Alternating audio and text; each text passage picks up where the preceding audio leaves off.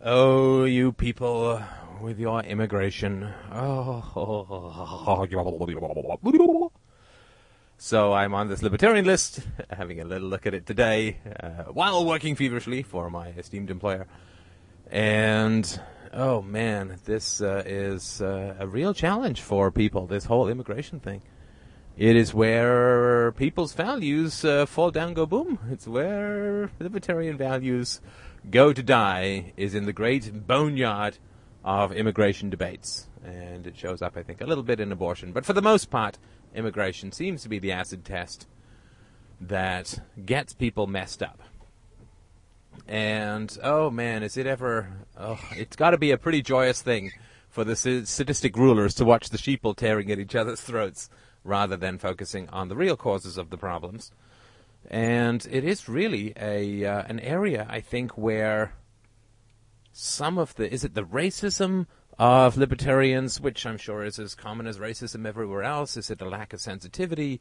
Is it a feeling that bad people are going to come and vote for different policy initiatives?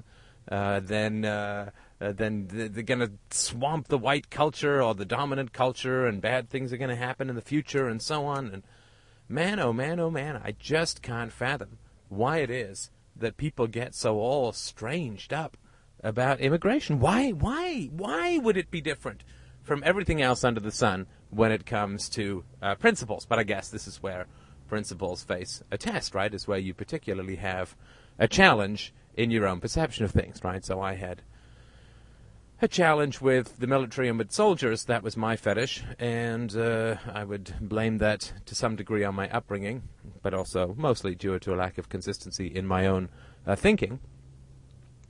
But this immigration one, oh my God, is it ever a tough nut to crack? Uh, I uh, pointed out uh, a little while back on this list that immigration is sort of an acid test for most libertarians, especially those in the United States, and uh, was fairly roundly condemned as a result of it.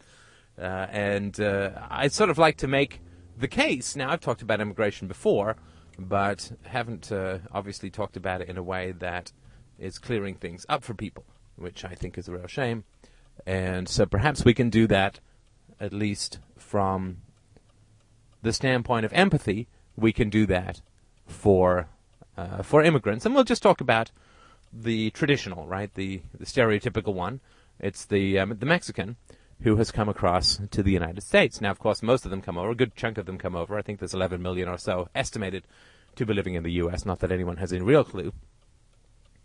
And most of them come over on work visas. Most of them have jobs arranged before they come over. Because, you know, kind of tough to live when you don't have any access uh, to a welfare state, right? So that's not so easy. And so I would not really uh, assume that most people are coming over to just sponge off the welfare state. And of course, if they were interested in sponging off social agencies, I'm sure that they would stay in Mexico or some other place. Now, what I would sort of recommend if you want to take this on or to try this on for size, I think this will be, I hope this will be a heart enlarging exercise. All the statistics in the world don't mean a damn thing against prejudice, right? Against um, uh, hatred of, of a group, hatred of others, or fear of others subverting your political process. So I'm going to take sort of two approaches. And then we will uh, see if we've made any progress on one I know I haven't taken before. I think the other one I've done sort of briefly before, but we'll we'll have a go over. A go over, a do over ain't such a bad thing. So the first thing, of course, to recognize about immigration, as I've mentioned before, it's just moving. It's just moving from one place to another. What's the big deal? Well, the big deal, of course, is that there are political organizations or political institutions in the United States that people are afraid that the Mexicans come over and then the Mexicans are going to vote en masse to turn America into Mexico. Right? That's that's really the big fear. That, uh, that the Mexicans or the immigrants or whoever are going to come over and they're going to vote like crazy and they're going to turn um, they're going to turn the U.S. into into Mexico. And then there's that fear of foreignness. You know that. Uh, the whites are going to be outnumbered, and the English is going to be displaced as the official language, and and suddenly the land of your forefathers, the land of your birth and of your ancestry and of your history, the land that you know, is taken over by another culture, and your culture is shunted aside, and you now live as a minority in somebody else's culture, but it's your country, damn it, and why the hell should it be subverted by people coming in from outside imposing their will upon you through a political process, blah, blah, blah, right? So we know, we know this, uh, this argument. So naturally, it would seem to me that the logical response to this would be to say, well, you know what the problem is? Kind of like the political process. It's kind of like the political processes. It's the institutions, really, I would say. Those are the problems. Just, you know, I don't want to shock you, so I'm speaking softly. But it's the institutions that are the problem. It's not the immigrants that are the problem. It's not people who want to move who are the problem. It's the people who have the guns who have the problem. Those are the people, right? Those. It's the guns that are the problem, not human beings walking from one place to another with some possessions. That's not really the problem. It's the problem that there are guns in the room, not that there are people moving around the room. The problem is that there are guns in the room pointed at people. So that's my sort of not so hopefully shocking approach to the challenge of immigration. And it does seem to be a pretty significant problem for a lot of libertarians. And I'm guessing, I'm guessing, I'm guessing that it is the traditional minarchist libertarians who have the greatest problem with immigration because they view the uh, uh, the colonization by sort of waspy Europeans as the foundation, as the daughters of the American Republic, as the foundation of the United States as a culture, and therefore uh, somehow the United States has been infused with whitey waspiness, and anything that takes away from that or diminishes that is somehow anti-American, and there's just so many layers of fantasy that this kind of quote thinking is embedded in that one barely even knows where to begin. One barely even knows where to begin. First of all, of course, uh, quite a large number of the natives here were slaughtered by the Americans who settled here. And yes, they were paid to slaughter them by the state, and there were policies that the state was running. But there was still quite a merry band of uh, a merry, uh, a merry mass of genocide occurring throughout the North American continent during the time of settlement and expansion in the 17th and 18th centuries. So, um, I don't think that too many of the Mexicans want to come over and kill all the whites, but the whites certainly wanted to come over and kill good portions of the uh, the Indians, of the Native Americans.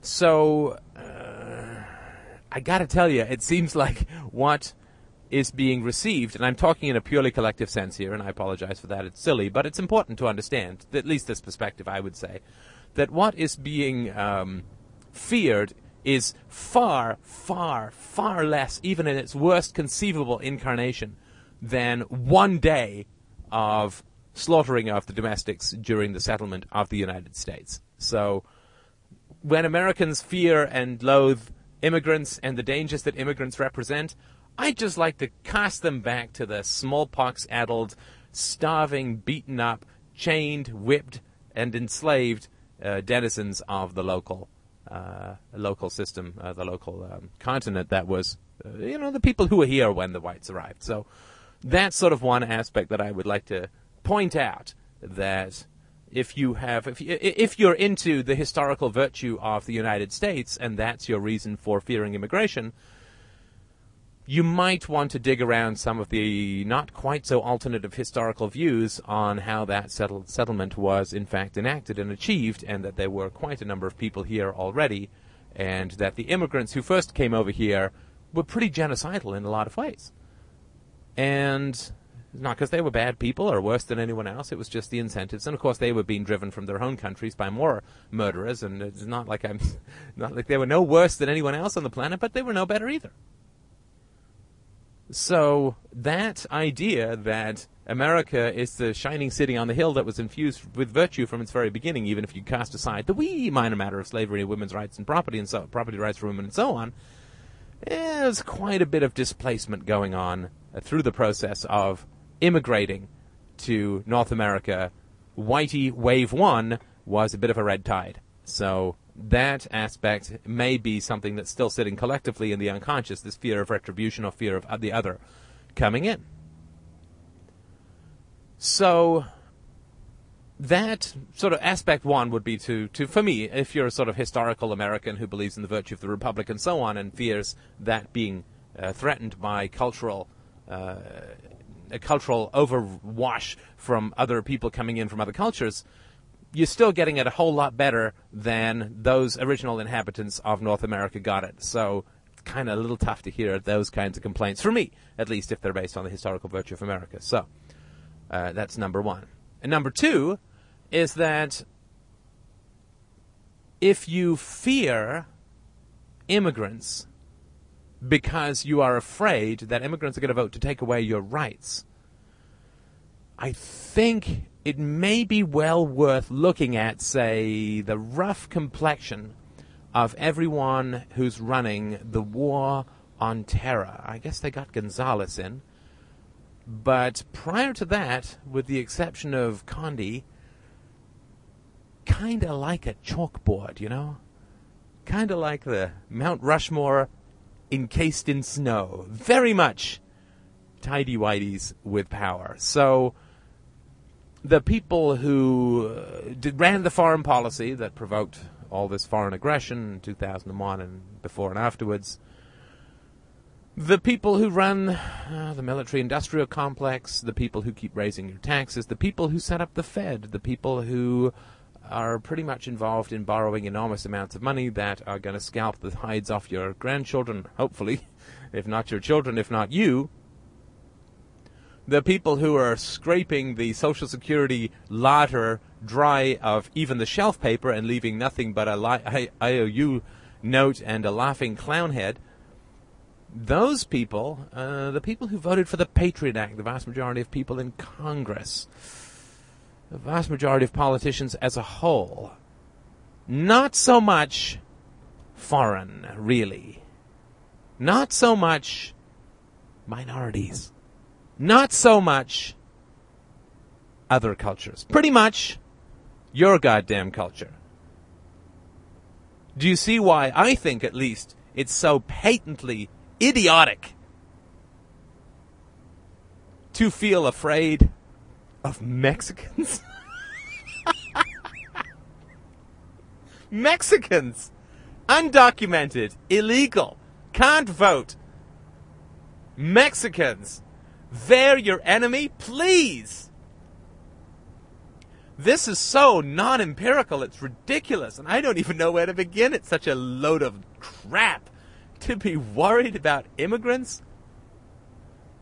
Was it a bunch of wetbacks who were out there jabbering about WMDs at the UN? No. Was it a bunch of black brothers who declared war and invaded a sovereign, though horrible country for no reason? No. Is it the Chinese community? Or the Muslim community that is clamoring for the Patriot Act? No. It's pretty much people like you, eh, for the most part. You know, if you're a minority listening to this, yo, brother, perhaps you can teach me how to dance. But it's the whiteys. it's the whiteys from Harvard who are shredding your lives, who are enslaving your children, who are sending you to war, who are provoking the rat's nest of foreign dictatorships with troops stationed all over the world, who are funding the government, who are financing the planet the state prison planet, there's whiteys. And some Jews. but it's not Mexican illegals that are taking away your frickin' rights. They can't vote and you're worried about them taking over the political process? Look at Congress. It's like a bunch of Pillsbury doughboys. And they they speak just like you minorities. The only minority you've got to worry about are the freaking policemen, the freaking politicians, and the freaking Marines. And the, they both, the Marines and the policemen, they, they, they report to the politicians. So really, Really, look at this scale. My God, it's madness. One guy selling oranges at a median. Ooh, he's the evil one. Ooh, he's gonna take all of my rights away. Oh, he's the dangerous one. There be Satan. Oh, God, he's got citrus fruits. Run! That's sort of on the one side of the equation of what people are sort of nervous and, and frightened about. On the other side, you know, we have people like uh, George Bush, Karl Rove, um, Rumsfeld, um, all, all these other sorts of people, right? pretty whiteys, right? And they have the power to arrest you pretty much at will. They can tap your phones. They can steal any amount of money that they want from you. They can seize your house. Uh, they can um, imprison you without trial.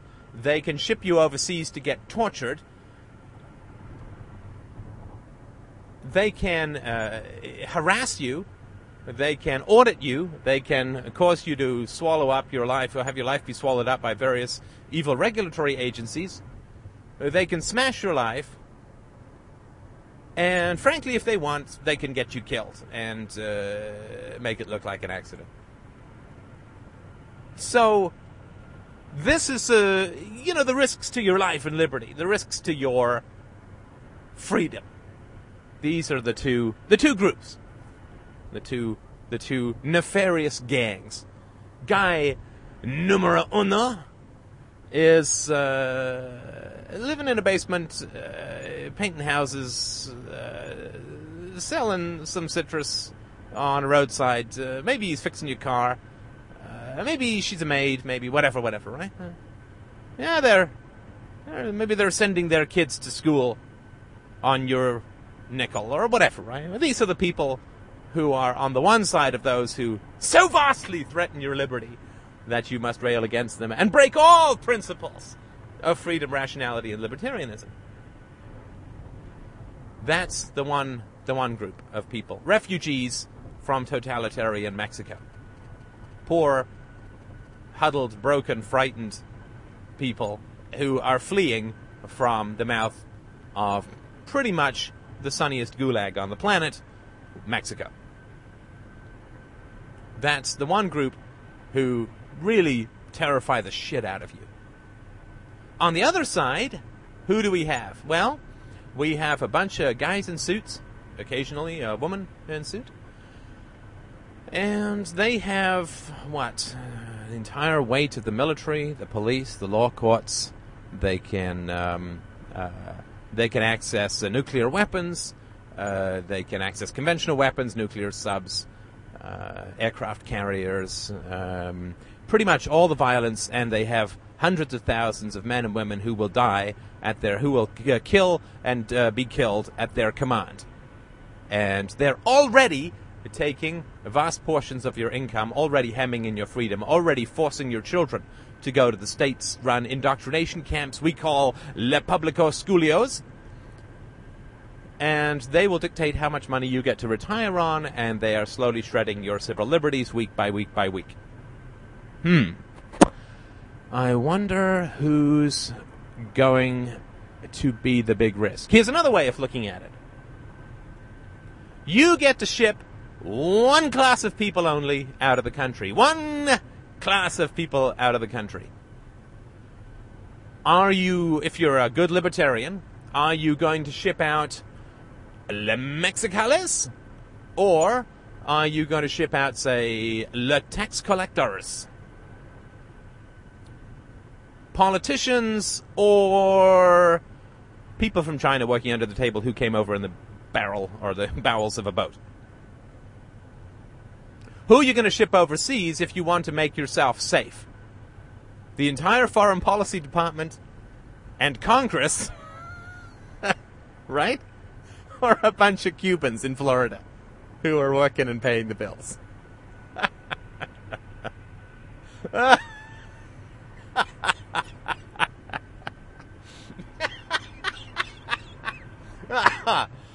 Oh, I gotta tell you, I think it's the gringos, man. That's who you've got to get rid of. it's pretty. Look in the mirror. That's the face of the enemy. Not some guy who's trying to build a house and feed his kids. so that's sort of the way that I would approach it when it comes to people who threaten your your life, or who threaten your freedom, or who threaten your property, or who harm the brains of your children, harms the souls of your children. They're not getting propagandized to by a bunch of Mexicans. It's pretty much uh, white people like you that force them to go to school and teach them and so on. Uh, but this is, of course, when you lose track of your principles. This is the kind of crap that you end up spewing forward about how immigration is bad and, yeah, Ron Paul, see, he's a great libertarian. He wants to put up this wall at the border.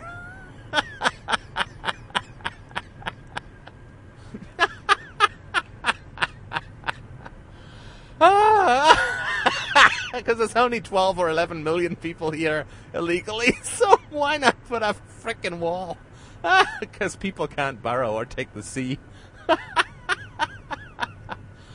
Oh, yeah, because, you know, keeping the drugs out worked so well that let's start doing it with people who are even more intelligent and resourceful, say, than your average bag of fucking cocaine. this is what I mean when I say it's a test of principle. And look, I failed test of principles in my life, so this is just me pointing out where, and I've even done podcasts about all the mistakes and messes and breaks with integrity I've had in my life. I'm just having some fun pointing this one out. Now, the other way that I'd like to sort of approach this question, if you will indulge me for a few more minutes, is to picture right? empathy, right? Empathy is really at the root of a good number of principles, especially ethical or moral principles. And I'd like you to think about not how you look to immigrants or anything like that. I'd like you to imagine that you're born in Mexico. Like you to imagine that you're born in Mexico. Because being born in America is just a coincidence. Doesn't make you right, it doesn't make you valuable, doesn't make you better, doesn't make you moral, doesn't make any of those damn things. It's just a freaking coincidence. And you can't claim any rights based on where your mother happened to frickin' squat and drop. I mean, imagine if she'd been kidnapped and dropped off in Mexico just before you were born. I guess you'd be naturalized U.S., but whatever, whatever situation you could come up with, you happen to be born in Mexico. Maybe your mom donated some eggs to an infertile Mexican woman, and bunk, your dad was down, got drunk, and you happen to be born in Mexico. Now, in Mexico, the standard of living is wretched. Mexico was the first communist country in the history of the world at the turn of the 20th century, and its standard of living has remained mostly unchanged for about 100 years. Now, I'd like you to picture knowing that there's no real difference between Mexicans and everybody else on the planet, I'd like you to consider the amount of violence that Mexicans are subjected to, such that their standard of living has remained mostly unchanged for about 100 years.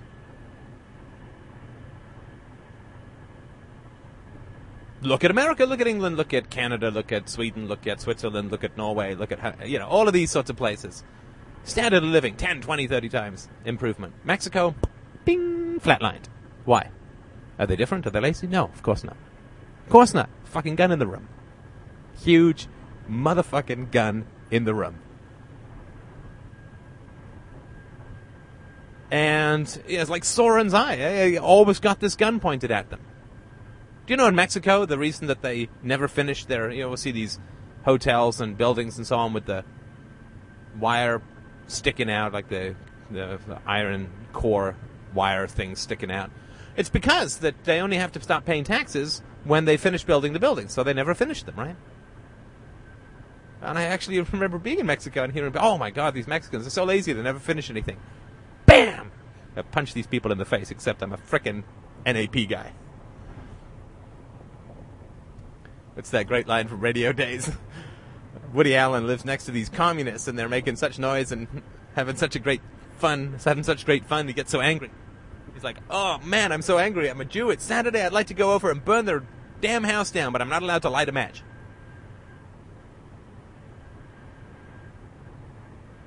You miss the gun in the room, you can come to all sorts of ridiculously stupid conclusions about other cultures. You miss the knife at the wrist, you think, hey, look at that. That guy just handed guy, another guy his wallet. How nice. Oh, look, that woman is enjoying her lovemaking. I wonder why there are four guys holding her down.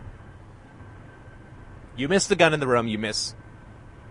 Uh, you, you then ascribe to culture or to personality that which is simply frightened and hunted fear. So you're born in Mexico. And over you, like a quivering, bleeding arch, the keystone of which is the state, is this monolithic, poised brickwork of ever impending violence. Always hanging over you, always creaking, always groaning, like you're strapped under a, a bridge that's bearing too much weight always and forever, over and above you, is violence. And every time you get a job, your money is just taken away. You're not allowed to save anything. Or if you do save anything, the money, you, you, you, the peso gets devalued to nothing and you lose everything. And you're pitifully badly educated. Because you're stupid? No, of course not. Because it's a totalitarian kind of dictatorship. Now people say, well, you know, it's not Cuba. Yeah, it's not Cuba. But it's enough Cuba that you got millions of people wanting to flee, willing to live without papers. Papers. Like that's the mark of a legitimate human being. Ooh, somebody gave me a piece of paper, now I have existence. And what can you do with your life? What can you do? Should you get married? Well, you you you, you could get married. Uh, dictatorships don't forbid marrying, but uh, what's that going to mean? It means that you're going to live in a room with three other married couples, or your parents and your grandparents, and that's going to be your life. You're going to go out, you're going to go to work, you're going to earn enough for some bread, some refried beans, maybe a fajita or two, you're going to come home, you're going to drink your Dos Equis, one maybe if you can afford it. You're going to go to bed and you're going to wake up in a room full of other people. And then you look forward in your life. You look forward in your life and you say, well, so I could get married, but I'm not going to have any privacy. And each one of my days is going to be like this. You know, it's going to be like the way that we perceive our days in the West, and it's a beautiful thing. This is how, this is what everyone should have. This is what everyone in the world should have. We see our days and rightly so, if we are ambitious and thoughtful, as we are laying bricks. Right? We are laying bricks and we're building a house, and the house is our future, and that's where we're going to live. So we'll make the sacrifices. We'll get the education, we'll set aside the capital, we'll work extra hours to get ahead, or whatever it is that we're doing. Because we got all these bricks that are lying around, which is the days of our lives, and we put them down and we mortar them together, and that is our life and the future that we live in is largely based, based on the skill with which we have built our house in the past. We continue to build our house in the future. The bricks, we lay them sensibly, we put in the plumbing, we build things. And each day is not just a day where labor is expended and consumed and you are left with nothing at the end other than your daily bread. But we get to build. We get to accumulate, not just capital, but knowledge, intelligence, skill, ability. Why? Because it's valuable and it gives us other things. It allows us to barter and exchange for other things. So that's our life in the West. We're building a house. We got lots of bricks, lots of materials. We're building a house. And so, yeah, there are times when we're tired and our hands are bleeding and it's cold and so on, but we're still building a house. Right? We've still got a goal. We've still got a life we can build. That's here. Now, over the border, it's a little different. Yeah, you got a lot of bricks. You don't have quite as many bricks, probably 20 or 30% fewer bricks because your life expectancy is that much shorter, but you got bricks, right? And this is your life in a dictatorship. This is your life in the workers' paradise. You get a brick and you put it down on the ground. Do you get to dig a foundation? No. Government owns the ground. You don't get a permit. You can't dig a foundation. So this is your life. If you start building a house, right? You got these bricks. You got to lay them down because you got to get up every day and do something. You lay down your bricks. You start building a house. Can't uh, can't dig a foundation. Government won't let you do. And then uh, first time you get a storm, first time there's a big wind or rain, uh, house falls over. So you're like, oh man, okay, so I can't build that. Then you find some other way to build the house, and uh, you build the house, and then uh, somebody comes and takes it takes it away, or pushes you off and just takes your house, and this and that. So basically, your day is putting bricks down, but never to build a house. Never, never, never do you get a house. Basically, what you're doing is you're laying down bricks by the side of the highway for miles and miles and miles. One line of bricks, one brick next to each other. No mortar, no digging in, no purpose, no growth, no investment, no shape to your life. Just brick laid end to brick, laid end to brick, laid end to brick, laid end for years and years and years and years and years. And you look forward when you're standing on this highway looking into the future of your life. And you're saying, well, what's it going to be? Well, I guess in 20 years, I'll be a whole bunch of miles down the road with a whole string of flat bricks behind me. Nothing built, and everything gets consumed as I build it. I can't build anything up. I can't build anything with a shape. I'm just laying my bricks end to end to end for years and years and years. And if you don't feel that that's a little frickin' depressing, to look at? That your life is going to be eating and shitting and sleeping and moving stuff around and being a slave to the state for the rest of your life? And that the joys which we take for granted in the West, that we're going to get married and we're going to have children, we're going to raise those children, or whatever it is we're going to do with our time, that you could you can do these things, and there's Mexicans in Mexico, so clearly they do these things. But you are basically going to be on the highway, laying down your bricks. You have a baby. Within a couple of years, your baby is laying down the bricks, and that's going to be your child's life for the rest of his life or her life. Laying down these stupid bricks that go nowhere just to stay alive one more day. Never to build, never to have any shape, never to have any progress, never to have anything that's worth investing in. Not yourself, not sobriety, not knowledge, not depth, not wisdom. In fact, the pursuit of things like wisdom and knowledge and depth will make your life more painful. If I was condemned to be a flatline highway side bricklayer for the rest of my life, I would rather have an IQ of 90. I would much rather have an IQ of 80. That would be humane. But to study and learn and grow when your life is a futile sequence of identical Groundhog Days, stolen exploitation, slavery, what a what a god awful nightmare. And that's your life, and you wake up every morning and you don't know why you're waking up. And you go to work every morning and it's only because you've got to eat and you know that you'll never be able to build a goddamn thing in your life. You'll never, you'll, at the end of your life, you will have exactly what you started with. And your children will have exactly what you started with, and their children will have exactly what you started with. And why? Because there's a huge motherfucking gun in the room that's pointed at everyone. And whoever steps out of line is going to get shot. And don't imagine for a moment that a Mexican jail is even a remotely non suicidal place to be.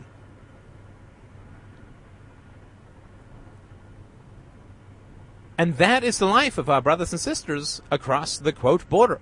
This imaginary stupid line on a map. And we haughty creatures would rather keep them enslaved than free ourselves. We would rather keep them enslaved by building cage walls and shooting at them, and as one person suggested on this forum, I freaking well hope facetiously, mining the border. Our goal seems to be not to free people, but to enslave us both. Now imagine, back to our Mexican mind adventure, that all of the smart people are leaving. So if you have any intelligence or ambition or desire or goal for something, anything better, anything, to get away from the benditos, anything, then all your friends who are worth talking to are all leaving and they're all going to the States where you can build something, where you can you can build a house. You're not just laying bricks down a highway forever. You can actually build something.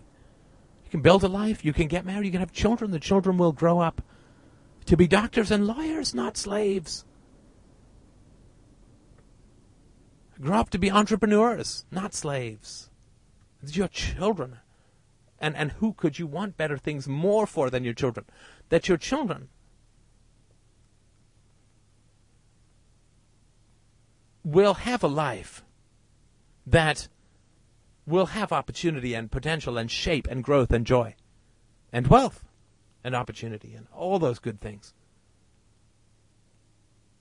Who among us would not make it to the border? Who among us would not cling to the axle of a truck to get across that border? And how would we feel about those of us who say, no, no, we're in here, we're comfortable, we got lots of goodies. You people are slaves, we got lots of goodies, you people are slaves, so um, we're going to put up a wall. How would you feel? that they were sentencing, sentencing you to nothing but a life of laying bricks end over end, you'd feel suicidal and, and you'd feel enraged. And this really is, is why I say that it's, it's a test not just of libertarian principles, it's a test of basic humanity. And when you see people in the dungeon of another land, you don't say, seal that fucker up. Pave over the exit to the dungeon. Seal them in. No. You invite them. You open your arms wide. Because the, the immigrants are not who you have to fear.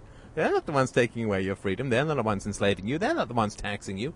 They're not the ones stripping you of your civil liberties. They're not the ones betraying their sworn oath to the Constitution. They're not doing any of those things. They're just trying to build a house. They're just trying to get by. And if you're worried about them voting, then don't get rid of the immigrants. Get rid of the government.